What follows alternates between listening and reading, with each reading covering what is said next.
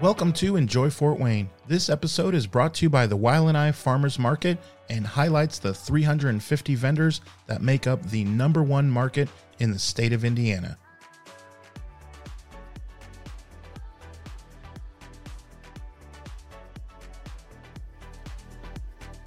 Hey, my name is Ashley Wagner.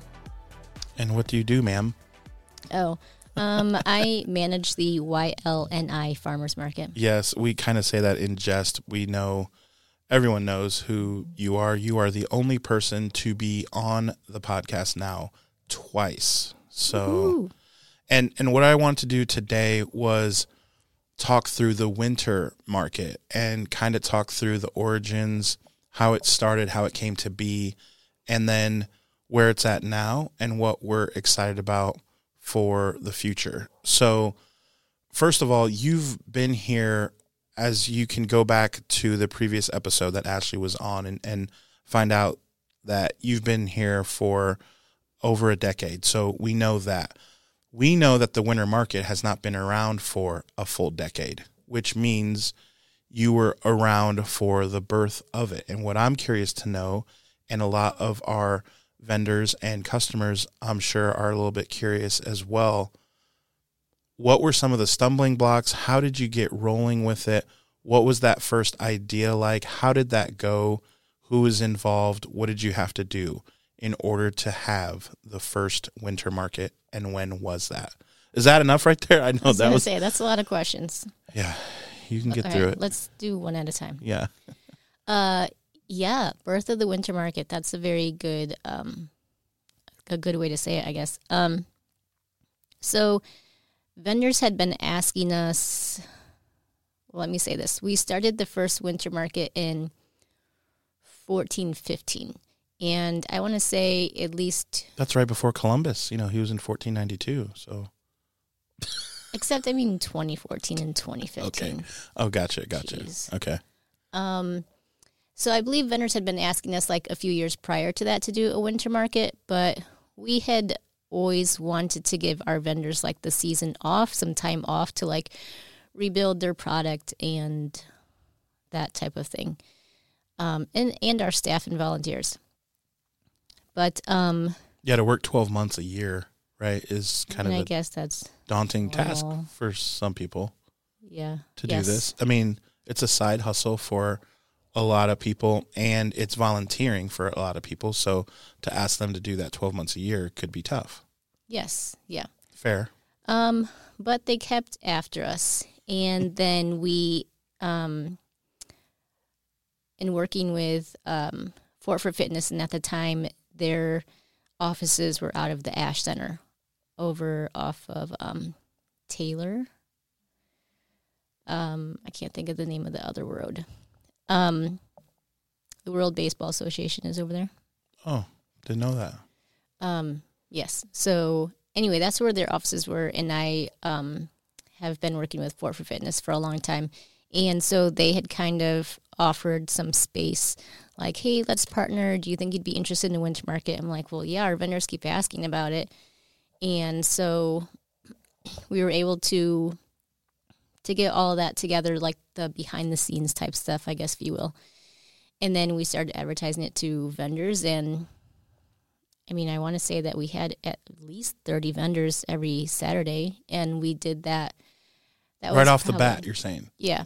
So that was probably like in October through April type thing. Yeah. I mean, I'd have to go back and look, but I would assume we did it right, right from the beginning, And- October through April. And where was it located? So it was at the Ash Center, which is the World Baseball Academy, over there off of uh, Freeman. That's the name, Freeman, and I think it intersects with Taylor. So I don't know if I technically, as a customer, ever made it to that one. I'm trying, and that's why I feel like it's in the like lost archives of the market. Is this location? Yeah, I mean, it was um, like their gym um, that they had over there. And so, obviously, well, I don't want to say obviously, but at that point, maybe we could have been better on social media and kind of getting the word out. But as it, in our infancy, that's just kind of Yeah, what it was. Um, and also, if we had been able to grow there, obviously, like I think pe- more people would have known about it. Um, but that space was um, leased out to somebody else, and so we were unable to go back for a second year. Um, so this location that we went to at that point was Wunderkammer. There was some connections between the YLNI board and the owner. Okay. And so Wunderkammer is an old uh, Mexican restaurant that's over on Fairfield. I think it was like a Casas. I don't know. The type and name of the restaurant is not important. But the layout, it was like an old restaurant. And so, um, again, I'm presuming that was like in October through April type thing. Yeah. The other thing to notate that I did not mention is that we only did this every other Saturday because we did not want to um, compete with Fort Wayne Farmers Market at the time, who was also at that time every other Saturday. Oh, so you went off. You guys staggered. Mm-hmm. That way, the community could go every weekend if they wanted, and you could choose And our vendors didn't have to choose; they could do also both if they do- wanted. Yes. Wow, what an interesting concept. I didn't know that either. Mm-hmm.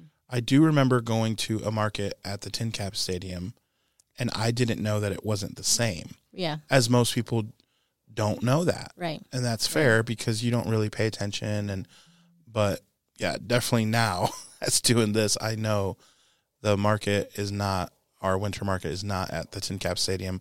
So, couldn't be at the Ash Center then going into 2015 slash 2016. And so, what was the thought then? Well, vendors wanted us to keep going, so we went into Wunderkammer. And um, great owner, great guy, great location, just not the right location for a market. Hmm.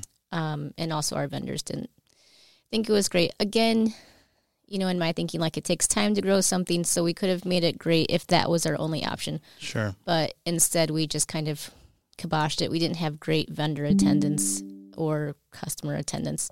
Again, it could have gotten better if we would have built it, but we just kind of put a stop to it at that point. Um, but vendors kept after us, kept after us. And so I kept looking for space, and it's just hard to find a big open space uh, downtown Fort Wayne. Yeah. Um, and so, Even now, yeah. even worse. I mean, Right. few and far between. It's just. And so in what was that, probably eighteen, nineteen, I had seen that Aunt Millie's was up for lease. Um, I don't want I don't think I called right away. Um I probably gave it like a few months or something and then I had called them. And they weren't super keen on the idea of like one Saturday or I'm sorry, just Saturdays. right. Um Four like, times. There's 30 days in a month, and you're only going to you know, they wanted to just kind of like rent the space and be done with it. Yeah. And um, so I think I probably called them again like a year later uh, with the support of some vendors that had been trying to get us into that location as well. And um, They caved.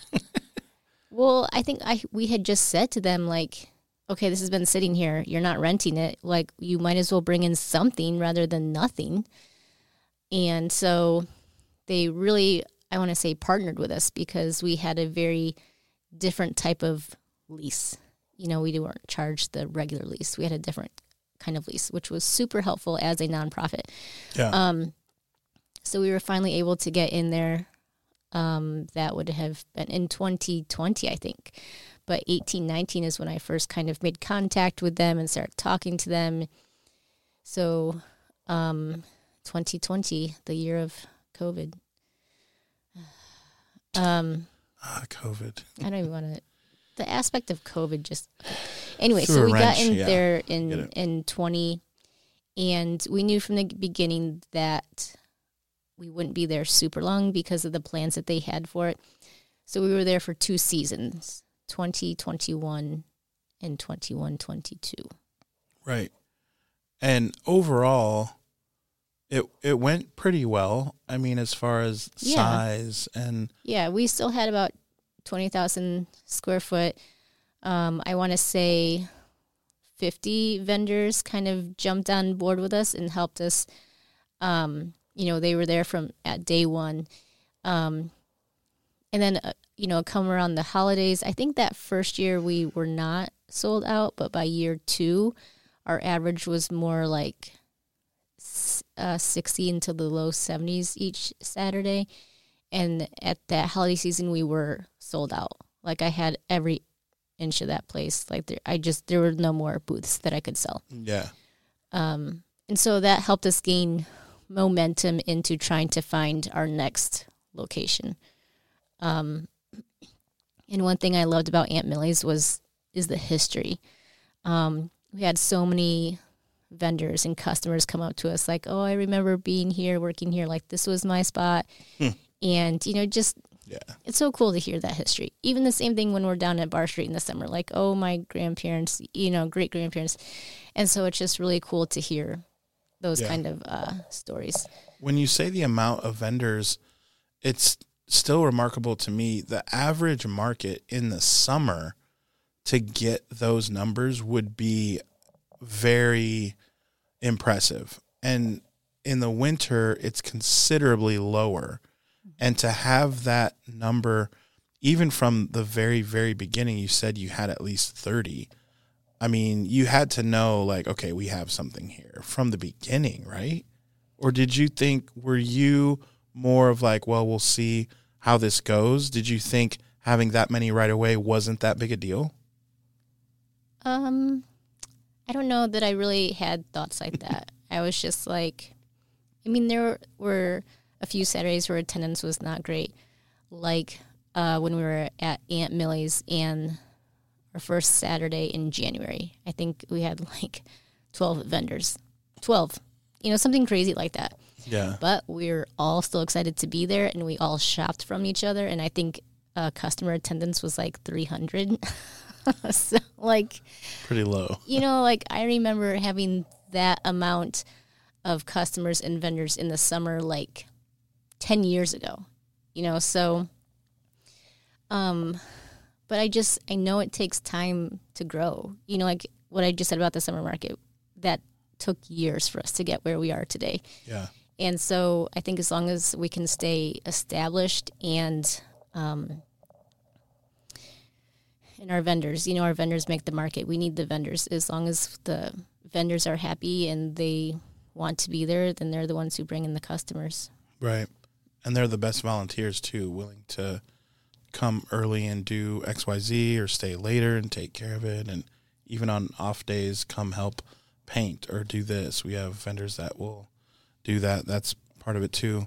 So then let's go through to the present where we're at now on 1501 East Berry, which is cool that it's really literally just down from the summer market on Barry, and you just go down that one way, and well, you have to take Wayne, I guess, if you're coming Yeah. from the summer market, and then shift over to the old bun factory, the old bun building, um, the old East End. We could go on and give all old the names Factory, yeah. that right. So it's where uh, Summit City Brew Works is located, probably the most known uh, business in that building. So, when did you first even find out that it was an option? Um, actually, it was kind of in the running when we were trying to get into Aunt Millie's, Hmm. but I was just so concerned about parking. And so when Aunt Millie's, when they were still kind of thinking, we went over there and looked. And then when Aunt Millie's said, okay, yep, we'll make this work, then we were on board Aunt Millie's Just didn't the way. worry about anything else. Yeah, And so when we knew we couldn't be there anymore, um, you know, it's just kind of like back to the drawing board. And Yeah. then um, I was like, oh, we looked at that space. We could go try it. Like I totally had forgotten about it. And I actually called the owner of the building looking at another piece of his property. And he told me about that one. I was like, oh, yeah, like I've actually talked to him before. Like I remember looking through this space. And um, he agreed to kind of fix up the parking lot. And then we were able to work with, um, I always get them confused. Indiana Tech, yeah, Indiana yeah. Tech is right there on Washington. Yep. Um, and then we were able to work with Brewhound and get like a shuttle going, so we had extra parking. for that first year for Yes. parking. Yeah, that way it wasn't an an issue. Right. And then people parked on the grass lot, Mhm. and it, and it, and it yeah, it worked out. I mean, because a lot of people came. The average, what was, because I'm trying to think back, what was the average amount of vendors now moved into the location on East Berry? Um, we were in the high 60s, low 70s. I mean, that's that's crazy. To, again, to think just a few years ago, for the summer, that was the amount of vendors, and and now the summer is way beyond that. And we opened the season this past year with more than seventy. Didn't Um, wasn't yeah. it a little bit more? Yeah, we were probably about 80. and and in the in the months like January and February, we get that it's a little bit less. It's just so cold, other stuff going on, and there's less vendors. But still, when you think about how many vendors are still there week in and week out compared to other markets, it really is incredible. I love talking to people in in these little bit slower months. You can kind of have conversations with people and the ones who are there for the first time are blown away by the winter market and when i tell them this is actually the lowest that it will be mm-hmm. like in this time frame that you're coming will be the lowest attended it'll have the least amount of vendors and they are blown away and they haven't Right. even been in the back room yet where a lot of the food vendors are Right. and i'm like oh have you been in the back room yet and they're like there's a back room Yeah. I mean, it still blows away people. Whereas people who are there week in and week out, like the two of us, we may have conversations saying, "Oh yeah, it's it's pretty low today, huh?" But Okay. sometimes it's good to have perspective because, and that's one thing I wanted to mention. I haven't told you this, but because I do talk to people all the time in the time frames that we're talking about, where it's like little less attended, and they're still blown away.